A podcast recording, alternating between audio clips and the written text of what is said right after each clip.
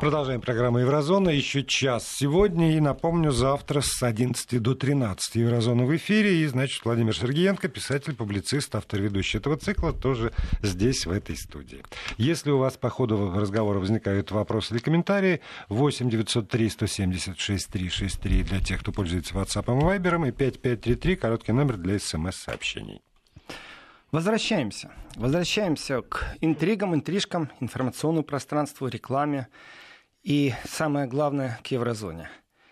Ведь когда Меркель или Макрон приехали в США по логике вещей к тому, чтобы озвучить свои проблемы, сказать о том, что вот нет единой э, таможенной зоны, мы очень просим, пожалуйста, отстрочите санкции. Кстати, там Твиттер не появился от Трампа еще. Все же, все же реально замерли и считают по секундам. Это вы замерли, появится, а мы расслаблены. А теперь давайте порассуждаем, Владимир, с точки зрения профессионализма политика. Одно дело сделать и предпринять попытку, но ты же должен понимать, что если вдруг эта попытка не принесла успеха, то у тебя должен быть запасной аэродром, план «Б». И запасной аэродром план «Б» Европа, если она будет ждать, что сейчас введут, то по принципу «гром гремит, после этого крестимся», то тогда вообще будет катастрофа. Я думаю, слетит, что Меркель, что Макрон в этом контексте. Поэтому они обязаны разрабатывать контрмеры. Контрмеры, они действительно сейчас не в кулуарах разрабатываются, на уровне Министерства финансов, Министерства экономики, на уровне банковской системы. Ведь нужно будет поддержать свое производство, притом свое производство нужно будет поддержать как? Существуют определенные правила ВТО. Если государство начинает чересчур сильно кого-то субсидировать в виде зарплаты, в виде отсутствия таможенных пошлин, в виде еще как-то, нужно же найти очень хитрый ход, чтобы ты остался в рамках э, по принципу ВТО, и в этих рамочных соглашениях, ведь там все практически лидирующие державы в лидирующие экономики мира вошли, согласились, что это будет так ты не можешь до бесконечности субсидировать одну какую-то отрасль и э, поддерживать экономику именно в своей стране так, чтобы это было конкурентоспособно на рынке. То есть Германия не в состоянии по правилам игры миллиарды сейчас вдуть в собственный автопром, например, или в собственную сталелитейку.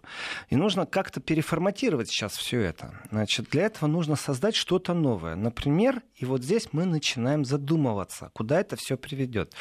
За один из запасных аэродромов, который может произойти, он очень печален вообще на этой планете. Не то, что в отношениях России и Европы или там Европы США.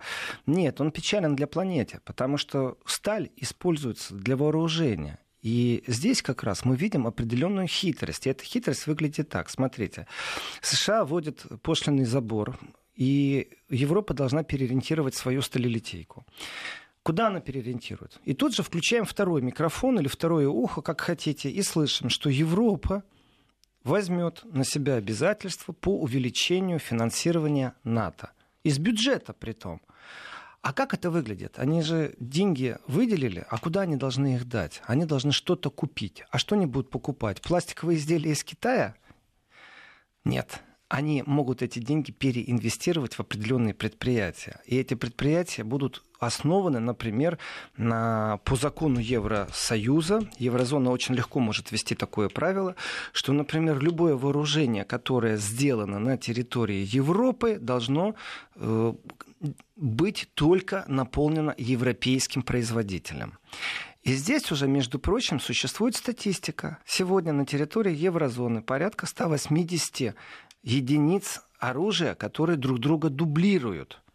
То есть э, синхронизации абсолютно нет. Это не самый большой бизнес для мелких производителей оружия. Но разговор о том, чтобы привести все под общий стандарт, например, производство патронов. Ну да, ты можешь выпускать разное вооружение. Вот тебе Чехия, а вот тебе Германия, а вот тебе Швейцария. Но патроны пусть будут одинаковые. Ведь когда-то уже вышел закон такой легкий-легкий, притом произошел он очень быстро, этот закон. Как-то даже не было больших дискуссий, что очень много подзарядок для мобильных э, телефонов, которые друг от друга отличаются. И что тем самым каждый раз увеличивается загрязнение окружающей среды. Потому что, как правило, подзарядку меняют в течение двух лет. И ее просто выбрасывают. И давайте просто введем стандарт подзарядки, что и было сразу сделано. Ввели просто стандарт стандарт. И сталелитейку, которую нужно спасать, через собственные бюджетные возможности, чтобы это было красиво, то один из вариантов, один из шагов, это, например, увеличение вот танков, например, самолетов, ракет, чего угодно. Э, машин, опять же, автопром переориентируется, понимаете, они придумывают телеги, на которых будут возить танки. Ну, зачем, чтобы танк гусеницами давил немецкие или голландские или бельгийские автобаны? Зачем? И в этом отношении есть определенная хитрость и хитрая игра. Давайте мы действительно увеличим и заодно и будем себя спасать. Будет ли достаточно э, вот этих телодвижений со стороны Евросоюза, чтобы себя спасти. Для этого, во-первых, а, нужно объединить практически весь э, политический корпус Европы в едином порыве. А Б. Объяснить, опять же, бедным странам Евросоюза, а такие страны есть, это и Португалия, и Греция, да и карликовые государства возьмите, ну, кроме Монако и Лихтенштейна, конечно, э, что у нас меняется полностью экономика, идет переориентировка на внутренний рынок. Это будет определенная стагнация. И где будет больше рабочих мест. Опять же, в Германии и Франции. То есть крути не верти, с точки зрения Евросоюза, Германия должна задуматься о том, как ей будет дальше хорошо жить. И в этом отношении уже определенные пошли, ну, скажем, это действительно не кулуарные разговоры, это действительно разработки Министерства финансов, Министерства экономики, как будет переориентирована экономика Германии в ближайшие годы, если ничего не произойдет. Смотрите, Меркель годы работала над э, темой, что европространство будет объединено в экономическом смысле слова с таким большим-большим партнером в виде Канада, США, Австралия, Новая Зеландия, знаете, сколько там стран. И правила игры были под это. Сейчас ее новый состав кабинета, в который, кстати, там очень мало игроков, которые могут рассматривать э, другой вариант, но они обязаны это сделать, должны подготовить этот вот запасной аэродром, куда будет идти экономика и какие правила игры. Мы живем в новом времени, где вчерашние договоренности могут очень резко измениться, и будет просто всего лишь навсего Европейский саммит, который примет определенные правила игры, которые должны помочь экономике Евросоюза. И здесь начнется такая взрослая-взрослая рубиловка, притом не на шутку. В этой рубиловке с экономической точки зрения, кто конкурент? Ну, понятно, США, Китай, Россия. Пока что других конкурентов нет. У России есть такой интересный проект, это брюки, Бразилия, Россия, ЮАР, Китай, Индия. И что в ответ может поставить Германия? Германия впервые за последние годы озвучила этот интересный момент, тоже очень многие прозевали, что уникальность, что она готова вступать в индивидуальные переговоры сейчас со странами.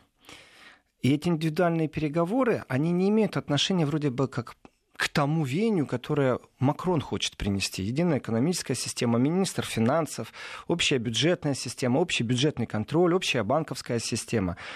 Э, Германия будет разговаривать о выносе своих объектов на периметр внешний, где более дешевая рабочая сила, и возвращение инвестиционного продукта уже в Германию в ограниченном количестве. То есть не завоевание новых рынков, нет. Завоевание новых рынков – это одна вещь. Здесь конкуренция по всей планете – это есть протекция, война протекционистских политик. А здесь совсем другое будет. Вынос на периметр, потому что они внутри себя не конкурентно способны. И в этом отношении смотрите, что сделал Siemens. Siemens э, посчитал, сколько стоит человека-час на территории Германии. На территории Германии один из самых дорогих человека-часов в Европе. Это правда. Ну, налоги, страхование медицинское, пенсионное отчисление, отчисление в, в кассу безработных. То есть зарплата, минимальная зарплата, которая в Германии, она не, очень отличается от минимальной зарплаты в Португалии или Румынии. Но это минимально. Если взять спе- зарплату специалиста, она тоже сильно отличается. Сколько получает главный инженер, сколько получает токарь, слесарь. Эти все вопросы Сименс просчитал. И еще до всех этих разговоров, может, у Сименса своя собственная разведка, я не знаю, экономическая, или действительно у них настолько сильное визионерство присутствует в их политике. А может быть, простая прагматика и простой калькулятор или счеты вообще говорят о том, что они сделали в преддверии всех этих событий определенный шаг. Они стали сокращать рабочие места на территории Германии и переносить их, ну, между прочим, переносить их в еврозоне, э, в страны, где будет все то же самое производство, один к одному по технологии. Но человека-час там сильно отличается. Они становятся конкурентоспособны, скажем, снова и снова и снова, не покидая еврозону, при этом используя э, финансирование еврозоны. То есть, ну, мы же создаем новые рабочие места в той же Румынии, в той же Венгрии, э, где есть необходимость выравнивания стандарта жизни. Ведь стандарт жизни в еврозоне тоже очень сильно отличается. По Европе он даже отличается. Вот э, вопрос на засыпку, Владимир, как вы думаете, где больше пенсия, в Германии или в Австрии? В Австрии. А, знаете просто. да, в Австрии. Хотя в Австрии в основном... Вы говорили, я В Австрии слушаю. в основном немецкое производство, филиалы немецких производителей. То есть Германия Австрии дала возможность зарабатывать деньги тем, что там как раз вот огромное количество предприятий э, направлены на автопром именно вот в размере болты, гайки, тормозные колодки. Что уж говорить, если в Монако стали выпускать пластиковые ручки для автомобилей, ну, тоже такое новое производство, новая технология. И в Австрию, понятно, никто переносить не будет. У них тоже человека час очень дорогой. И вот это вот движение, которое сейчас может начаться, это движение нужно, нужно очень сильно контролировать. Потому что, смотрите, когда Каталония вдруг объявила о том, что она выходит из состава Испании, какой поток беженцев начался, в смысле в экономическом пространстве. Как фирмы самые такие крупные вдруг из Каталонии просто перепрописку сделали в другом месте, чтобы остаться в Евросоюзе. И интрига, она очень большая. Запасной аэродром, который Меркель должна сегодня прорабатывать для Германии, и Макрон, между прочим, должен прорабатывать, он выглядит уже, и он уже озвучен, он уже известен это конкуренция доллара и евро как валют, которая будет происходить. Здесь очень правила будут нешуточные. То, что может себе позволить Америка, не может себе позволить Европа на сегодняшний день. Вот эти вот станки, печатающие деньги, они сильно отличаются по правилам. Сколько мы можем взять в долг в резерве, сколько мы обязаны отдавать, в какие минуса мы можем зайти. А как инфляция будет действовать на все это. И колебания здесь, там даже полтора процента колебания экономики, это может привести к краху определенных вообще отраслей в индустрии. И это понятно экономистам. Это непонятно, может быть, э, человеку из Министерства обороны в Германии, но человеку из Министерства экономики очень даже понятно, к чему все это может привести. И здесь Макрон пошел немного на опережение. Он предложил Меркель развивать совместно и выработать совместную стандартизацию вооружения. Это очень интересный момент. То есть они сейчас оживят проект европейского истребителя. Если европейский истребитель это ни о чем и никуда. Он вообще не интересен никому. Это вчерашний снег и при том еще и растаявший. Абсолютно провальный протек с огромным бюджетом. Посмотрим на Airbus. Э, тот Airbus, который вот самый большой в мире, конкурент, который Боингу, он тоже практически на дотациях определенное время был. Предприятие убыточное. Там идут именно политические переговоры, политическое давление, договоренности, чтобы кто-то их покупал. Притом они готовы их продавать по себестоимости, потому что убыток огромный. Э, теперь представьте себе, что мало того, что оно является неконкурентоспособным самолетостроение, оно еще вдруг попадает под санкции, потому что там присутствует алюминий, там присутствует сталь, там присутствует уголь как таковой, потому что энергия, все-таки Северный поток-2 из России еще не построен, так что все еще на угле отапливаем определенную сталь и вырабатываем электроэнергию. И вот эти вот комплексные мероприятия, они такие немного очень занудные, такие тягомотные, понимать, вникать в них, что лучше, что хуже. Это э, мозговой штурм очень много отраслевых специалистов, которые будут задействованы. Но большой капитал, вот эти вот киты империализма, такие как Сименск, такие как БАС, много-много еще кто, вполне возможно, что начнется утечка. Утечка именно индустриальных, э, вот, сильных таких агломератов куда-то на внешний периметр, при том, что они же будут сами потребители конечного продукта, для того, чтобы можно было конкурировать с США. И для какой-то страны Латинской Америки это очень хороший процесс в данный момент. Там как раз будет большая прибыль. И инвестиционный интерес практически Германии в данный момент точно так же будет регулироваться твиттерами Трампа. Вот точно так же. Ведь э, как только объявили по поводу Дерипаски, что ну ладно, если он выйдет, то ну давайте мы санкции не будем вводить. Ну, э, интересный момент такого абсолютно не политического давления. Это беспредел, это рэкет. Это политический рэкет в отношении бизнеса. Притом понятно, что Трамп идет э, абсолютно в фарвартере своих игроков, Может, ему денег давали на предвыборную, стали летейщики, может, еще кто-то. Но это прагматичный бизнес, там нет вообще ни капли политики. И как на бирже прыгнула цена? когда на бирже что-то прыгает, если тот, кто знает, где происходит слив информации, дело не в букмекерах, как я вчера говорил про нобелевских лауреатов, или про футбол, это ерунда по сравнению с тем, сколько зарабатывается на бирже, когда идет вот такой слив э, информации в преддверии чего-то. Твиттер Трампа кому-то может принести миллионы в течение 15 минут работы на бирже. Притом не 2-3 миллиона долларов, там сотни миллионов могут быть долларов. Точно так же может привести к краху целого, целого вот, отраслевого процесса просто возьмет и загнется. Потому что, смотрите, ведь в, как только начнутся заборы в определенном, пошлиные заборы в определенном пространстве, э, первое, что упадет, вот первое, что упадет, это транспортные перевозки. А транспортные перевозки это грузовики, железная дорога и большие-большие-большие корабли. Все это нужно чем-то подпитывать. Грузовики ездят, как правило, на дизеле. Большие-большие корабли, как правило, тоже не на ветряках и не на электроэнергии ездят. Если упадут перевозки, грузы перевозки, а это то, к чему ведет Трамп, то кризис будет сразу же и в отрасли поставщиков энергопотребителей. Это значит, что цена на нефть очень даже упадет.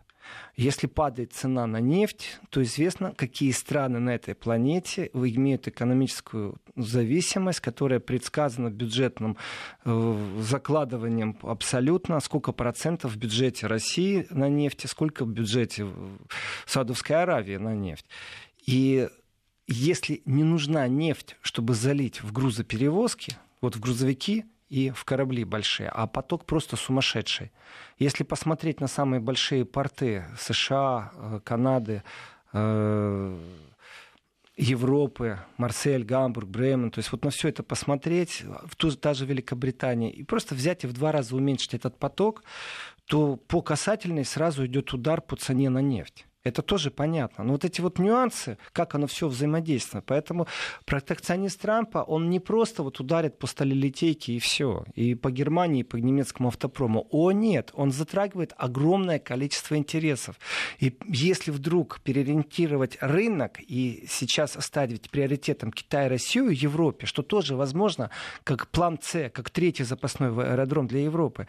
То есть, да, мы в России ставим политические условия, да, мы наращиваем вооружение, но вы знаете, экономика экономики рознь, вот табачок будем как-то нюхать э, не вместе.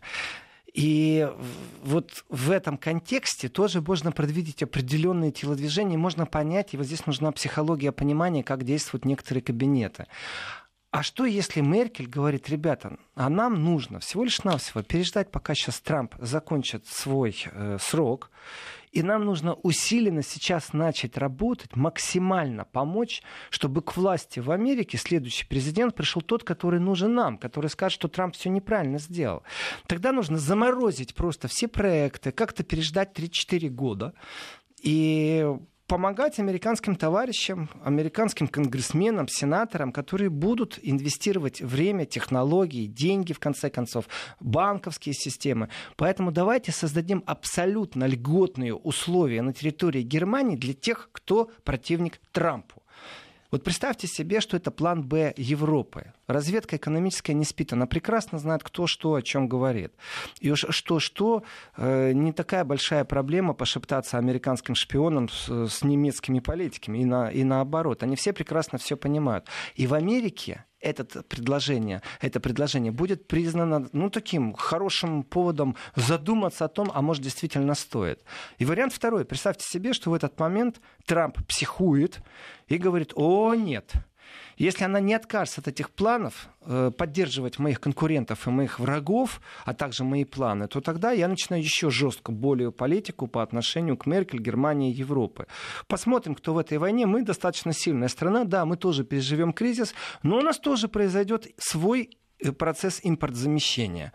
В этот момент политик будет решать, не народ. Политик, который возьмет, конечно же, экономическую выкладку, экономический расклад, который ему предоставят именно те большие специалисты, которых он имеет. А вот именно специалисты Меркель, они были все заточены э, на долгие годы на объединенное таможенное пространство без пошлин.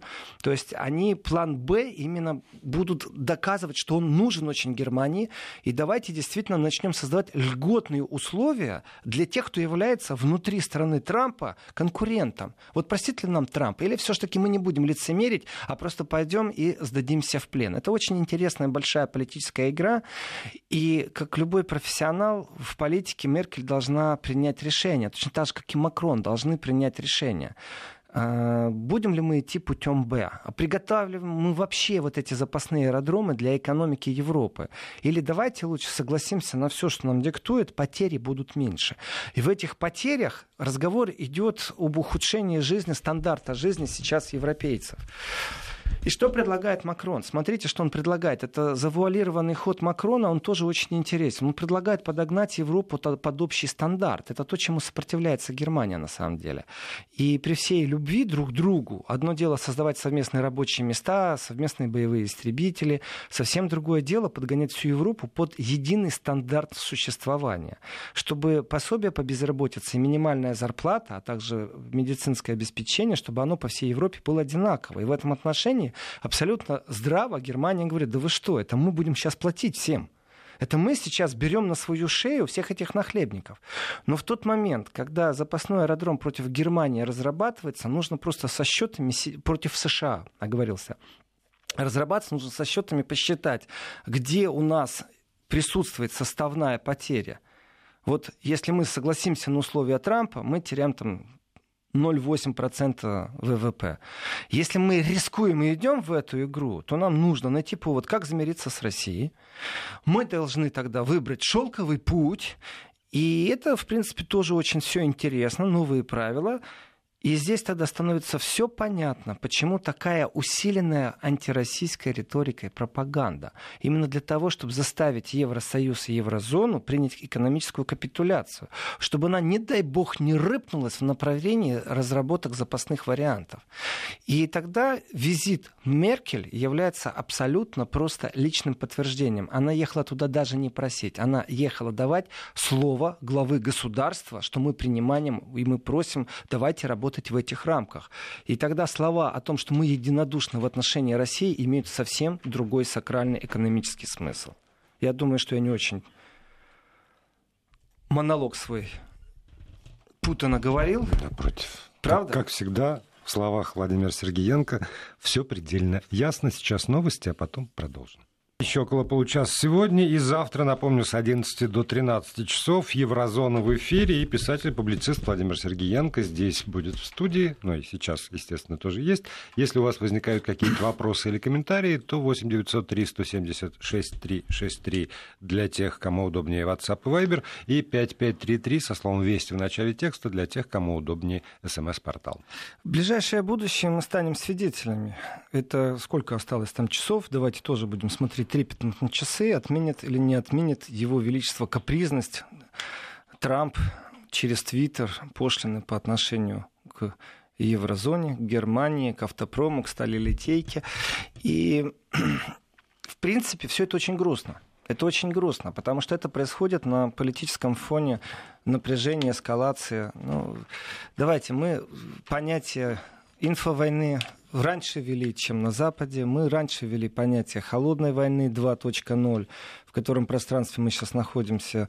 Никто уже не знает, как глубоко это зайдет. И это пространство, в котором мы сейчас, оно э, ну, давайте так, перекреститься и сказать, слава богу, что войны нету.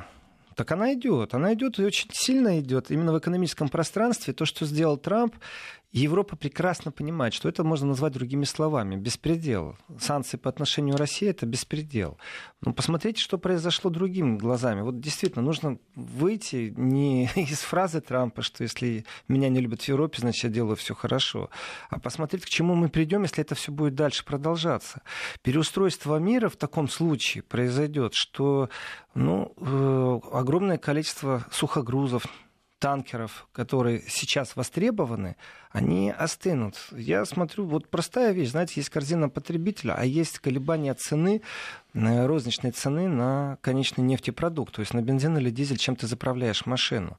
И 20 центов прыжок за два месяца в Германии это достаточно сильно. Это очень много. Просто вот на заправке цена изменилась на 20 центов. Это говорит Выросла. о многом. Выросла, да. Для России это хорошо, между прочим. Э, для потребителей в Германии, ведь когда вырастает цена на топливо, то точно так же через некоторое время, ну, не сразу, это не мгновенно, вырастает цена на очень многие продукты потребления, которые грузовики все-таки действительно не электроэнергией заряжаются. И долгие годы еще будут заряжаться не электроэнергией. Вот Россия предлагает газом их заправлять или вот придумать водородные двигатели, которые будут экологически чистые. Здесь конкуренция большая. На прошлой неделе, нет, на этой неделе, на этой неделе во вторник в Берлине собирались друзья газа, и была дискуссия. И представитель России вступил в открытую дискуссию на подиуме с представителем экологически чистых и возобновляющихся ресурсов энергии. И они стали разговаривать. И, скажем, ну, вошли в определенный такой клинч, схватились. Э, дискуссия в никуда, я считаю, потому что один лоббирует свои интересы, другой лоббирует свои интересы. И за каждым стоит определенный аппарат э, людей науки, который может цифрами доказывать определенные вещи, и для потребителя непонятно. И во всем этом еще элемент пропаганды.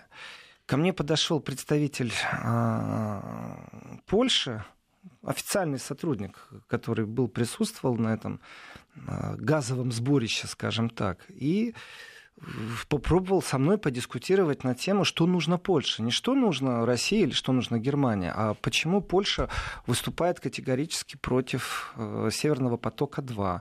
Почему она видит в этом потоке определенную опасность для себя ведь не только дело в Украине, что нужно Украине помочь экономически, Украина деньги потеряет. Нет, вот у Польши определенные страхи. Он эти страхи озвучил. Что произойдет?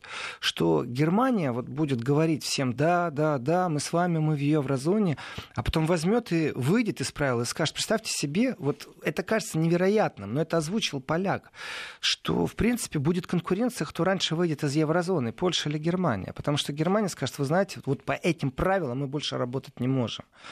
И Макрон, который гнет вот эту линию великих Соединенных Штатов Европы, я не оговорился, Соединенные Штаты Европы, при том еще можно смело приписать слово социалистические, потому что они будут не советские, а именно будут социалистические, э, где будет абсолютное распределение процентной прибыли и бюджетный контроль.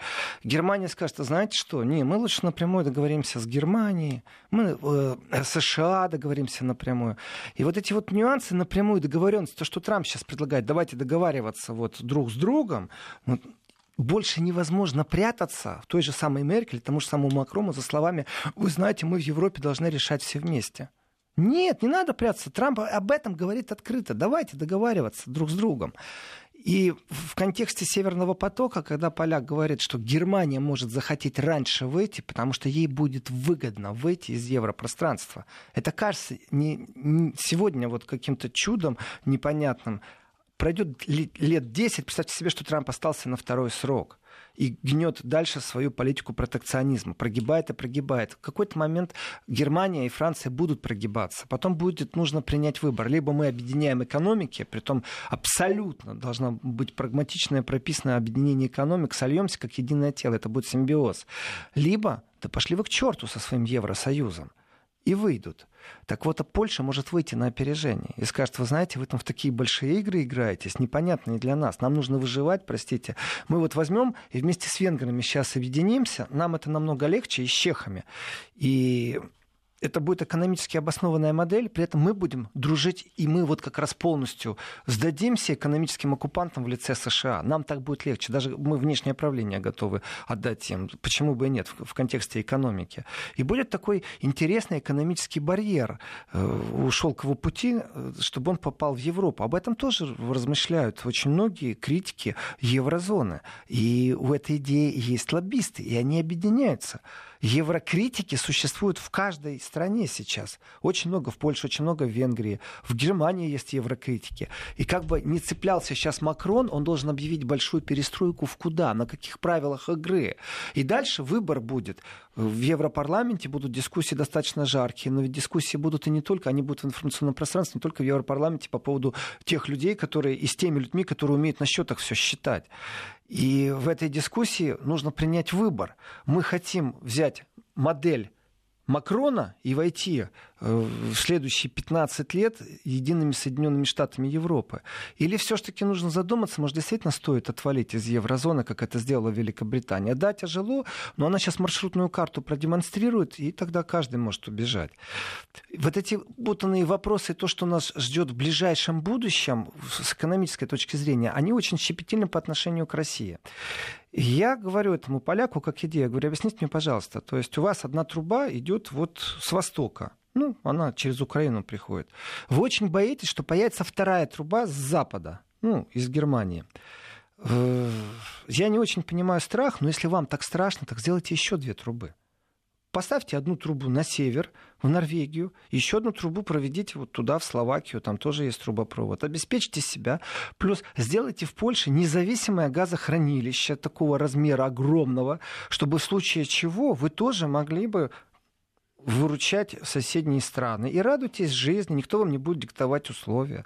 Потому что бюджетные вещи не может сегодня «Газпром» продать очень много, а потом два года ничего не продавать. Настройте этих грани... хранилищ, накупите газ. Если вдруг «Газпром» начнет выкручивать руки вам ценами, так спокойно берите своих хранилищ. За это время будете подкачивать с севера, с юга.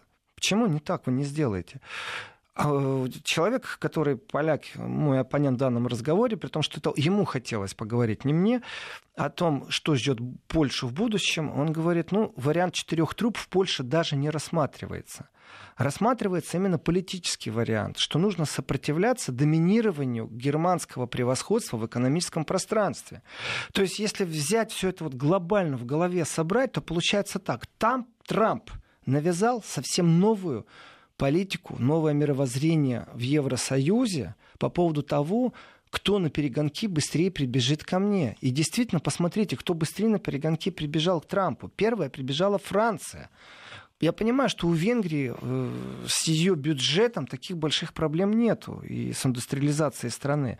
Что эти проблемы именно у крупных держав. То есть на первом месте Германия, на втором Франция, или на первом сейчас может оказаться буквально в течение пяти лет Франция. Там где-то на третьем с большим отрывом Италия, потом дальше уже пошла э, Польша, Чехия, Испания. Там уже берите все, что хотите. И что сделать, чтобы твой товар был конкурентоспособен? Ведь скандалы о том, что... Это тоже очень интересный момент, я о нем не рассказывал. Скандал о том, что в определенном текстиле, определенной фирме, сейчас фирму не назову, потому что судебные иски еще идут, но в интернете опять же легко найти, что это было, что использовался детский труд где-то там, на периметре выносном.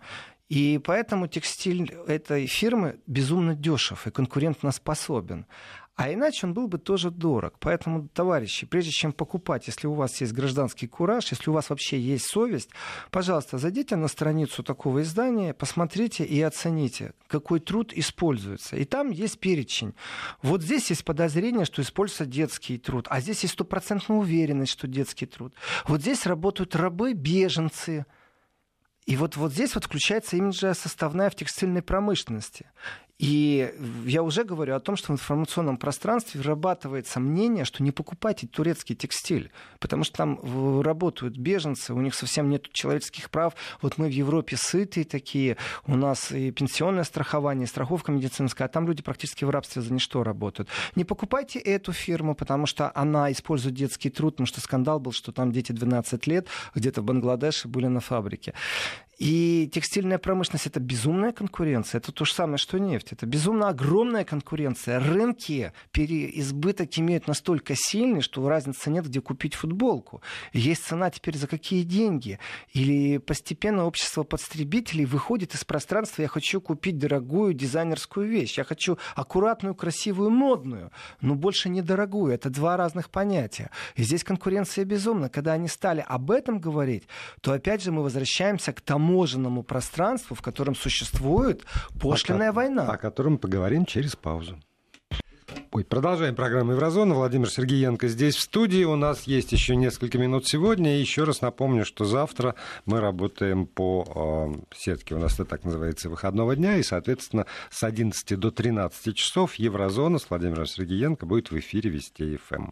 Между прочим, вот шутки шутками абсолютно разное э, время работы влияет на информационный поток и о чем говоришь. Новости вечером в субботу и новости в субботу утром сильно отличаются. Безумно сильно. Конечно. И в понедельник точно так же. Вечерний эфир в понедельник, вот когда Еврозона обычно выходит, вечером понедельник это рабочий день, очень много политической и экономической информации. Военной информации очень много. С утра не знаю, как будет в понедельник, но я думаю, за воскресенье наберется материала к вечеру очень много. Политики не отдыхают, политики нервничают. Мне очень нравится комментарий одного из наших радиослушателей, радиозрителей. Вот человек слушает об экономической войне, о том, как по касательной все это тяжело будет выстраиваться, какую машину нужно огромную поднять с этим, как в анекдоте. Теперь с этой хреновиной попробуем взлететь. Вот, вот примерно так сейчас чувствуют экономисты и Германии, и Франции, и России в том числе, и Китая. Никто не знает, что у нас и как будет завтра. Только один человек знает, и то есть сомнение, что решение будет принято не на основании советов, а так вот, ну, проснулся, настроение хорошее. Ну, твиттеры такие у него. Утром война, вечером мир. И принцип утром стулья, вечером деньги, это срабатывает у него абсолютно. Ему уже деньги принесли, осталось, чтобы он стулья отдал.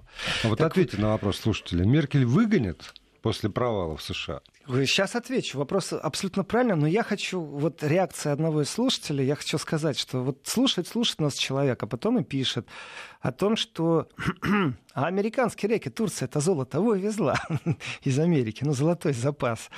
Э, ну, процесс вывоза золота из Америки многими странами идет. Я не понимаю, почему этому не уделяется какого-то внимания, оно так тихо происходит.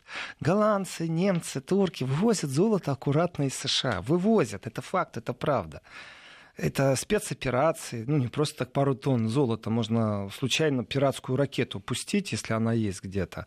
Еще же не установлены, кто сбивает самолеты на этой планете, правда не знают, а потом в океане слитки золота собирать. Ну, или корабли, никто не знает. Это такие секретные операции, но они имеют место быть. И не просто так, аккуратно вывозятся золото из США, это тоже факт. Это лежало-лежало, а тут вдруг приспичило. Ну, чтобы не было паники ни на бирже, ни в Америке, потому что если американская паника начнется, все одновременно золото попросят назад, то это всю экономику на всей планете начнет трясти. Поэтому, конечно, такие процессы тихо-тихо происходят. По поводу, сейчас еще один комментарий насчет, как живется русским немцам и русским евреям в Германии. Ирина. Ирина, включайте в следующую субботу. Вы, наверное, пропустили вчерашнюю программу, где я говорил о том, как живется русским евреям в Германии. А, насчет кресло Трэмпа, э, Меркель, зашитается оно или не зашитается, если она не договорилась. Дело не в простом народе. Это процесс, вот этот снежный ком, он такой маленький-маленький сейчас. Народ и холодильник, он достигнет достаточно позже.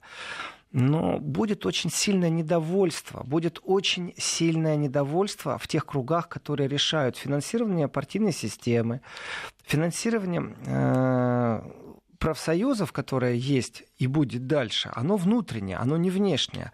Но профсоюзы как раз очень отстаивают интересы людей, которым, которые могут потерять рабочие места, вот их место под угрозой. И дело не в том, что государство сейчас подготовит там какие-то дополнительные подушки безопасности. О, нет, о, нет. А дело в самом факте. Я считаю, что если у нас Бундесиндустрии Фербанд, вот это объединение. Между прочим, э, в это объединение, вот так просто я говорил, можно с цифрами сказать, сколько. Там больше 100 тысяч э, предприятий в этом объединении э, индустриальном. Там 40 отраслей представлено в этом объединения. Если председатель этого объединения критикует Меркель за отсутствие видимых договоренностей, видимых шагов, видимых успехов, то это очень сильный показатель. И даже дело не в том, что Трамп является сегодня эдаким хозяином-барином, и чье решение будет сейчас влиять на ближайшее будущее, и только его, и еще раз его решение. Но это демонстрация больше элемент шоу Ведь у Трампа есть тоже его философия, и тоже есть его идеология. И в этой идеологии Трамп абсолютно прагматичен, я бы сказал, он даже предсказуем. Дело не в том, как он заявляет и принимает решения. Ярко выражено то, что он делает, оно действительно направлено на возрождение, на импортзамещение, на возрождение экономики США именно в индустриальном процессе. Ведь многие страны, в том числе и Великобритания, они потянулись за спекулятивной биржевой прибылью, когда можно где-то что-то производить по дешевке, здесь продавать подороже. Э, и Европа была слаба в этом направлении. То есть Китай очень мощно стартанул, но просыпается вот недовольство тех, кто понимает, что наше внутреннее производство, вот внутри США, внутри Европы, оно умирает и не конкурентоспособно абсолютно. И когда кто-то говорит о технологии, оно все замечательно, все хорошо, появляются новые чипы, потом выясняется, что они были какие-то не особо правильные, поэтому нужно оштрафовать немецкий автотром, том штрафы такие миллиардные, оно все хорошо. Но биржевая спекуляция, она чуть иная, и в этом отношении, конечно, всю жизнь сидеть, ничего не производить, а только спекулировать, спекулировать, еще раз спекулировать, это только для избранных. А в принципе простым людям нужны рабочие места. И Трамп именно об этом и говорит для своей страны. Ребята, ведь это тоже процесс импортзамещения. Давайте мы начнем возрождать нашу экономику. Да, это больно, да, это неприятно. То есть Трамп для Америки не так уж плох, скажем так, то что его политически давят, но его повестка, она абсолютно прозрачна и понятна. И в этом отношении шаги, давайте по-хорошему, вот очень по-дипломатичному, если бы он сказал, давайте думать о том, как выйти поступенчато из данного кризиса, я веду пошлины, ну, допустим, позже, а вы подготовьте процесс о том, чтобы у нас обмен между нашими странами, экономический оборот был больше-менее, более-менее выработан выработан и более-менее равен. Не так, что одна страна имеет абсолютную прибыль, а вторая, ну, профицит конкретный в данном случае. Тогда мне не нужны эти пошлины, тогда все на своих местах. Если вы мне предложите, что вы будете покупать что-то другое, ведь разговор какой-то идиотский на этой планете происходит. Слушай, мы у тебя больше не покупаем дерево, хорошо, тогда мы у тебя больше не покупаем виски. Ну, тогда мы у тебя не покупаем гитары, нет, тогда мы у тебя балалайки не покупаем. Это идиотский разговор. Давайте договоримся, что вы ведете обязательно образование игры на балалайке в США и будете закупать в год столько-то балалайк или столько-то мерседесов. А мы договоримся, что мы у вас гарантируем закупание таких-то количеств. Тогда можно выйти в тот глобальный мир, в котором можно предсказывать, какое количество рабочих мест будет более-менее балансировано. То есть мы, опять же, будем говорить о великих Соединенных Штатах, которые планируется создать на территории Европы централизованно, и из которых вышел Трамп, когда он вышел из вот этого протокола по единому таможенному пространству беспошлинному. И э, одно дело экономика, другое дело прагматизм прагматизм, он здесь и сейчас. Рассказать американскому народу о том, что э, лет через 25 будет все хорошо, а через 5 плохо, и американского президента не интересует оставить после себя такой след. Его интересует здесь и сейчас быть популярным, чтобы против него не возбудили ничего. Может, еще и на второй срок пойти. И я вернусь к первичному вопросу о Меркель, нашей радиослушательнице или радиозрительнице. А, если она не договорилась, скорее всего, ей будет очень тяжело удержаться, потому что большой бизнес начнет принимать определенные условия э, борьбы. И в этих условиях борьбы, скажем, это тоже протокольные рамки. Они не будут заниматься инфопропагандой. Ах, ты там привела к нам Ангела Первая беженцев, и они начали сделать что-то, что не очень хорошо. Не-не-не-не-не. Этого разговора не будут. Они будут говорить очень взвешенно, спокойно, конструктивно и просто ставить перед фактом. Закрыли там-то и там-то фабрику, потому что Меркель не договорилась. Там-то и там-то через год закроем еще одну фабрику. Опять почему? Потому что с Меркель не договорились это совсем другой разговор. Это больше не пропагандистский разговор, это больше не разговор в контексте пиар, хорошая она политик, хороший ли она управленец для Германии. Нет, это будет абсолютно жесткий разговор, где она будет себя чувствовать очень неуютно, она будет как уж на сковороде. если она не сможет предложить альтернативу, а она не сможет, скорее всего, ее предложить, потому что создание рабочих мест в регионах, когда градонесущее предприятие закрывает пару тысяч рабочих мест, нереально людей переселить или создать создать им альтернативно рабочие места. Представьте себе город, в котором все работают. И вдруг раз, и известно, что с декабря 2000 мужчин больше не работают. И 2000 женщин. Это катастрофа. Возьмите, что произошло в Герлице, сокращение рабочих мест Герлица. Герлиц наполнился безработными людьми. Да, ты теоретически можешь найти работу в Германии, у них существует дефицит рабочих рук, но ты должен покинуть тогда родной город. А дети, а школа, а семья, а родители, а друзья, а, а просто родное место, очаг. В этом отношении этот разговор будет настолько жесток, потому что он будет с помощью фактов вне пропаганды. И тогда Меркель очень быстро слетит, она не дождется конкретно даже ну, от конца срока она не, следи, не дождется. Тогда я говорю абсолютно прагматично, об этом много кто говорит, что мы года через два можем дожить до комиссии в Бундестаге, которая будет разбирать деятельность Меркель, что она сделала, чтобы спасти экономику Германии. Живем до завтра и продолжим.